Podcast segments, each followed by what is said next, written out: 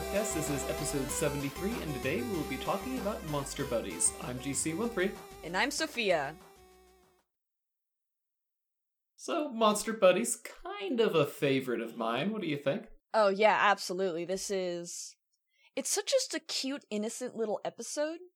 And I wouldn't think anything of it if, you know, it weren't for the following episodes that went on to about Steven's healing powers and, you know, Lapis. Because originally, before Lapis came around, you might have thought that Steven healing the corrupted gems was going to be the plot of the show, but the corrupted gems have kind of become background characters at this point. Yeah, I'm seriously confused. I thought that season two would be the monster's time to shine, but we haven't he had even the barest mention of them. It's been surprising, really. I want my Centipeetle to be healed. Like I even know. even if it never returns back to its original gem form, like for Steven to have just like a little a little like acid puppy just sounds really fun. Like just add more to the crew. You'll have Lion and then you'll have the Centipeetle. uh oh, pet rivalry. I mean, Lion may not be able to spit acid, but he can spit portals, so that's pretty useful. True. But I, I, I would really, really like to see Centipeetle get returned to her proper gem form. But obviously, there'd be that intermediate time where she's just as the little Centipuppy. The cent oh the centipuppy. I I vote for that to be the new name. Which makes it just all the sadder that when the crystal gems were in the ice cave and they're like kick they're like punting the the centipuppy across the cave and it's just like so awful. yeah, I know that's that's a really hard scene to watch. It's like, come on, come on, Pearl. I know you're a very loyal bodyguard, but like, but gotta gotta pack, gotta gotta take it down a notch. But Garnet literally like punt like kicked it. Oh, that's so she, awful. At, at least she was just trying to trying to get get it out of the way where it couldn't hurt Steven. Pearl's just going in for the attack. well, Pearl did smack it. Like she didn't stab at it. She like Yeah. hit it like a baseball bat. And of course, Amethyst demonstrates why at this point in the series she is maybe not the best fighter. Yeah, she just like launches the Centipeetle towards them, and that like literally disables them for a good 10 seconds. Because they all crash into the wall and they're like, ugh. Ouch, Amethyst. Why? But yeah, other than how hard that that little bit there was to watch, at least we ended with a super sweet ending, and we got some really good moments in this. It was like, it's kind of funny how the episode was trying to be kind of touching, but at the same time making fun of how touching it was. Like, how can you not remember? This all happened today! Yeah, that was Steven. Steven, you have to remember that was beautiful. Yeah, and I, I like how it's trying to be, you know, like dramatic and really like hard to watch, but you know, they're just Amethyst launching the the Centipeetle towards themselves, like they're kind of poking fun at themselves while at the same time being kind of kind of feelsy. I like that. But it's when when he's doing the remember the chip times, you know, it, it's good that they had the you have to remember this all happened today because I'm sitting here thinking, dude, you only knowed her for one day, and then oh, Steven made fun of it, so I'm not allowed to make fun of the episode now. Well, yeah, being a little self conscious about it, it helps. But I mean, it, it was beautiful, and it was it was so Steven. Yes, absolutely. This whole episode was so Steven. Like him, because he immediately approached the Centipeetle like how you're supposed to approach a scared animal, especially like a cat. Like you get low on the ground and you like approach them and you talk all softly and you hold out your hand and you let them come to you.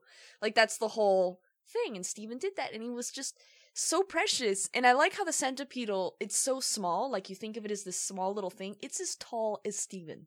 Hmm. I don't know. I mean, you you mean it's if it were to stand up on its hind legs? No, like I looked at I was watching them walk through the door like the Centipeetle, at least its hair goes to the to the oh, ha- hair doesn't count.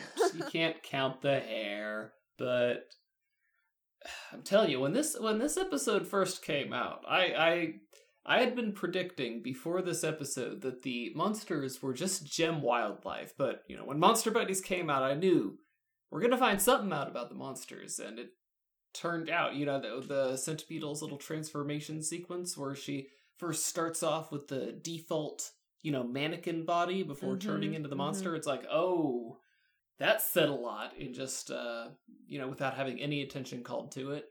Yeah, and looking at the kind of default mannequin form, the Centipeetle is a pretty big gem, like pretty tall. Maybe not super like not a quartz size, but definitely like decently sized. I'm I'm still hoping she's a quartz, so so that if she's a quartz, then you know once Steven heals her, he can have his own quartz co- own quartz honor guard, just like Blue Diamond had two of them. Steven can have one. That would be nice. Well, he can have two, considering Amethyst. Uh, no, Amethyst is just a quartz soldier. She's not an honor, or I'm assuming since Blue Diamond had two honor guards with gems in their eyes, that that's the defining feature. I'm, I'm extrapolating a lot from a single scene in a flashback. I'm, I'm doing the full Ronaldo thing. I don't think Steven needs bodyguards. He's got the crystal gems. They protect him. You know, I'm pretty sure that if Blue Diamond had wanted to fight Rose and Pearl, she could have done a lot better than those two. So I don't think it's a matter of needing the bodyguard. I think they're a status symbol. True. Let's talk about how awesome Amethyst was in the episode. Like she had no defining role, but was just like this really hilarious background support that it's I love. yeah, just Amethyst sitting around being radical. but how like she does the same thing that I do whenever a friend gets roasted. I'm like, ho ho ho, and you just got garneted. garneted. Yeah, and shut down by the G Squad. I'm I'm so like that, and I'm the same too. Like if my food ever falls on the floor, I'm just like dramatic, like on my knees, like No. screaming in the rain. No, and how she spoke Spanish too. That's easily my favorite joke in the entire series because it was just so so out of left field. Like I remember the first time I watched this, I had to pause the episode and just like double over and just laugh for a good five minutes because it just it really it really hit me and i want to know does amethyst know how to speak spanish Hmm. We don't really get very many shots of the characters speaking other languages. Connie used one word. Amethyst used two. she used three Well, no is kind of I don't know if how you do you don't count that? no okay Bottom line is, I don't think we're going to learn much about language. I don't think it's a focus of the show. I did like the, you know, I mentioned shut down by the G Squad, and we, we mentioned in Steven and the Stevens that the keytar was a subtle nod to Garnet's status as a fusion, and a lot of people caught on to the G Squad. You know, but Garnet's only one gem unless. oh So I think that's another subtle nod. yeah that's interesting that never occurred to me Oh, just fun things. Watching the episode today, I realized I had never seen it before, but when he drops the bag of chaps, it looks like it changes so it says chumps instead of chaps. I mean, you can't see the CH, but you can see the UMP. i never i never saw never Yeah, that's just a fun little Easter egg, I think. it was kind of interesting how not only could the Centipeetle eat with the eyeball in its mouth, but it had the desire to eat in the first place, which is weird to me because gems don't need to eat, and you'd assume it the same would go for gem monsters. Yeah, that is curious, but what I thought was really interesting was the gust of wind that blew the chip directly into the Centipeetle's mouth. I mean, elemental control, maybe, maybe not. I mean, it's not used as a plot point, so we have no way of knowing, but that was kind of cool. I don't know. And I like kind of this brought up to a little theory that I just sort of thought of maybe when the gems were corrupted, they kind of adopted the animalistic features of the earth life. Well, we know that in Bubble Buddies, that worm was feeding on that gem kelp Yeah, shiny stuff. So maybe the monsters have an innate desire to eat, but it might just be because the Centipeetle saw Steven eat, and Steven was using the chips as a reward. She she decided to go for some of that. That too. I mean, later in the episode, she stops eating the chips when he disperses them as a reward. You know, she just she's just doing it to do it at that point, like to be part of the team. I don't know. So many questions. Yeah, I mean, really, it's a general minor point. I did. Another thing that I only noticed when I watched it today is when they come to the end of their journey and they see the skeleton of the man propped up by the crack there.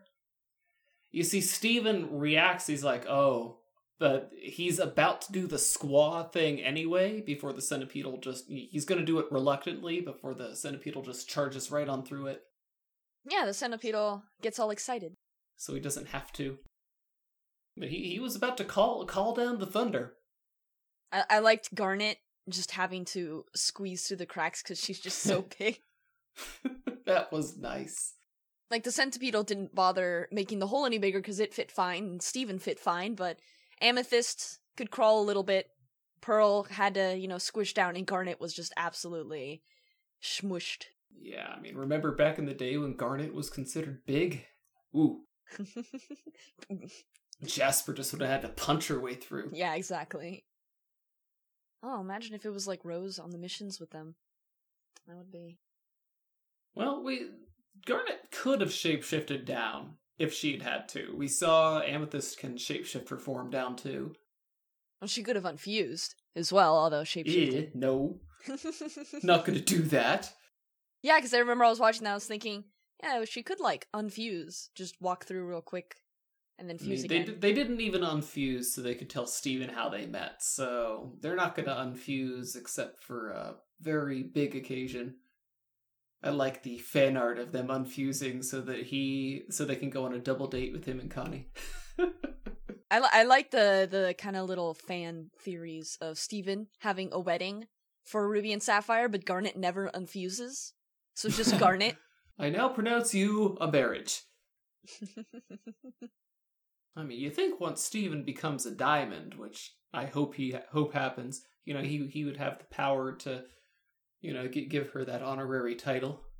You know, it's a gem thing, so maybe, maybe, well, he could just go online and get a a license. yeah, get certified as a certified to marry, based on the Church of GiveUsMoney.com. Well, I don't know. Like, would Garnet be able to get the papers since Steven and the Crystal Gems live completely off the grid? Hmm. I mean, they have to be common law wed at this point. It's been like 5,000 years. Almost six. I, liked how people were making the license of, of Pearl. Like, she would go and get a driver's license because if not, it's breaking the law. But no, the the the Crewniverse just had to had to shoot down our dreams. Aw. Well, apparently they don't live completely off the grid because they can't have mail delivered to them. Well, that's that's pretty recent. Ever since they built the house, I guess. Well, yeah, but Ian JQ made it a point to say Steven and the Crystal Gems. Hmm. I mean, I guess Garnet needs to get the newspaper. Yeah, all the gems have been reading newspaper. Yeah, Amethyst likes the funnies. Uh, but this is this was the episode that brought us the chaps. Chaps. I think of all the p- unused potential for Steven Universe merch, food is probably the biggest one. They've had so many. I mean, I know I'd buy Cookie Cat ice cream sandwiches. Oh yeah, in a heartbeat. But chaps as well, or oh, what other foods? Lion Lickers, Ugh, nobody likes those. or maybe they can be cat treats. there you go. That'd be that'd be oh my god, get a little Lion Licker like pet treats. That'd be so cute. I don't know. I think that would be going a little bit overboard with the merchandising, but I like I said, I would not be averse to having me some cookie official cookie cats, as long as they were good. Or a dog yeah, nut. Or a nice. the- Um, you know, I, I don't really go so much for the hot dogs, so putting the putting them inside some donuts not gonna. What about a bagel? The bagel hot dog. Hmm. Wasn't that in the comics? That was it, right? A bagel hot dog? Yeah, it has a recipe. You have to make it yourself. Otherwise, it's not an op- actual bagel dog. Well, imagine they had like a Steven Universe convention. They could have hmm. like limited edition food. that you can- Limited edition bagel dog. Yeah, and I mean, like, even if it's not made by the Crewniverse, it'd Does it does it come with a certificate of authenticity? Because I want to make sure I'm eating an authentic bagel dog. why it has to be toasted by Rebecca Sugar herself.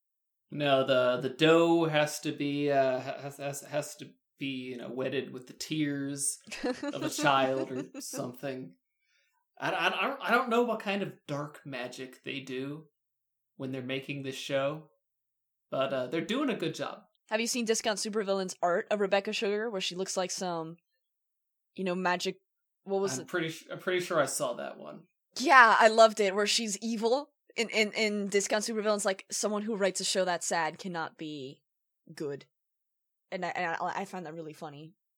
this episode had some really good musical moments too. Yeah, especially the little piano bit at the end. It reminded me a lot of like a Legend of Zelda game. Yeah, I love the I love the spelunking theme, but um, again, always on point with the songs. But I think this episode in particular stands out for how how well used the music was. Yeah, just cute little background music. Really, I loved it. I mean, very it was Spelun- Spelunking is very very easy to listen to. Just, I mean, like I said, most of it is, but it's it's it's a good one. Can put it on in the background. The only problem is they're also short. You need like four minute tracks. True, extended versions. Yeah, like uh, licensed or uh, official. There you go, official extended versions. I would listen. But, you know what we got? What we got ain't bad. I'm not complaining. I mean, you just put the playlist on shuffle.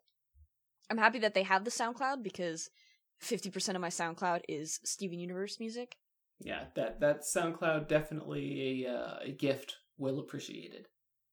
But I guess the really weird part about this episode, and I know I went up the wall trying to figure it out when it first aired, is what made Centipeetle freak out at the end there. Uh, Garnet's gauntlets. Yeah, we have a close up of the gauntlet, so it's like it's something about that gauntlet that's doing it, but but why? Why now? Well, I think it's just because it's her weapon. And what poofed the Centipeetle? Oh, okay, yeah. It was Steven's uh, electric microwave because it had been Garnet that poofed it. No, no, no, no. He, the freezer only immobilized it. The gems went in for the kill as three. Oh, okay, yeah, that could that could explain it. I mean, it was the same as you know Peridot when Garnet patted her back. She like freaked out because you know she was squished to death by those same hands. When Garnet was confronting it, it didn't freak out that bad, Mm. and that that was when Garnet was a stranger to her, or you know, they, she didn't have these neutral interactions with Garnet at that point. So they had been she'd been traveling just fine with Garnet, and then Garnet is looking away from her, summons the gauntlets, and she freaks out more than she did when Garnet summoned the gauntlets and was facing her down. That's kind of weird. I don't know. I think I think it seemed pretty explained to me. Mm. I'm just I'm just hoping. I don't know. I you know I, I gotta get my Ronaldo on. Gotta gotta look for something deeper.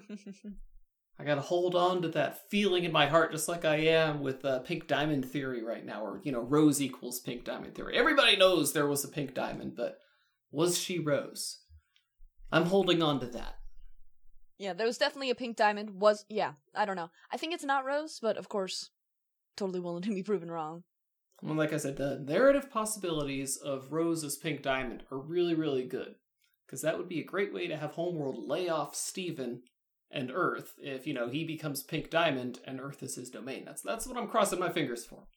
Well, yeah, and I mean, I kind of had this interesting little, I don't know, head headcanon that if Rose Quartz was a diamond, if she was Pink Diamond, then that means that her shield is indestructible to everything, like a diamond. It can't be broken by anything except for other diamonds. Like Yellow Diamond, and maybe she has a sword or something? And so I'm. I'm thinking like Steven, if he confronts Yellow Diamond like face to face, nothing could break his shield except for a Yellow Diamond attack. So I think that's kind of cool. That be would like, be cool. that that's like a cool little idea for storytelling. But again, I don't really think that Rose was Pink Diamond. Like I think too much has been thrown against the theory, but she was definitely she may have she may have been what ended Pink Diamond's reign. I don't know. Pink Diamond Pink Diamond was very important to the history of the show. And they didn't show us her on the mural for a reason. They they they, they could not have failed to realize that they would be teasing us by saying, "Oh, here are the legs of Pink Diamond, but let's look at these two, three other murals. We see three of all three of the others, but not her. Why? I don't know. So many Nobody questions. Nobody knows. Well, the Crewniverse knows. Oh man, that but one. they ain't telling. What was it? Was it? I think it was Ian or Matt who were saying something like, "I put, I took this great picture of myself, but it was in my office, which is plastered with season three spoilers." And I'm like, "We don't mind." I'm pretty sure that was Matt because you know Ian doesn't work on the show anymore. Yeah, He's- true. he's working on Lakewood Plaza Turbo, and I'm hoping like heck that becomes a full cartoon because you know the shorts are nice and people are liking the game, but I gotta have me a full show. I don't know. It wa- wasn't it said that uh the last episode that Ian had worked on has yet to air. Um, well, that was said a while ago. I, I don't know. I think he, hmm, I think he might have said up to episode ninety. That number ninety is in my head for some reason. I don't know. I don't think it was just a specific number. I mean, you could calculate it. Uh, He said last day working at the office and then go by like 9 to 12 months after. Hmm. Anywho, I'm pretty sure it was Matt who's got all the season three spoilers, and he ain't telling us anything because you know how he is. Come on, come on, Matt. You can spoil me just a little bit. I mean, it won't even really be spoiling, really. It would it would so be spoiling. Yeah, I know. Theorizer can't, you know, Theorizer can't be a prophet. You know, I can't mix roles. I know, I know. I got my job to do. Got to take it like a gem. It's funny, like Matt, I'm not requiring you to say anything. All I'm saying is uh two blinks is yes and one blink is no. Mm-hmm. Ah, but uh, any any any closing thoughts about Monster Buddies? Because there was, ooh, this was a good one. I can't remember who introduced this idea, but the whole kind of monster buddies all the way to house guest is kind of like a like a proto Steven bomb. It's like five episodes with a continuous plot that all kind of cover the same topic, which is Steven's healing abilities. Like in Monster Hmm. Buddies, it provides the sort of background to, you know, like a corrupted gem and, you know, Rose Quartz's powers. It sort of hints Yeah. at it. And then we have, I think, an indirect kiss is next, which we can, Yep. we're going to talk about. And yeah, it it brings up Steven's healing abilities, you know, the whole rise and fall because it's gone by house guest. In this kind of plot. And it's sort of like the first and it's five episodes. So it's the first Yeah. real Very convenient. Yeah, and it's of course the mid-season finale too, so it all kind of lines up. The mid-season pre-finale of Steven Universe. Well, I guess we're going to leave it there. Join us next week where we will be talking about an indirect kiss. Until then, I'm GC13. and I'm Sophia. Leave a review on iTunes. Later, kiddos. Our opening and closing music is by James Roach. For more Steven Universe fan related content, please visit lunarseaspire.com. Thank you for listening.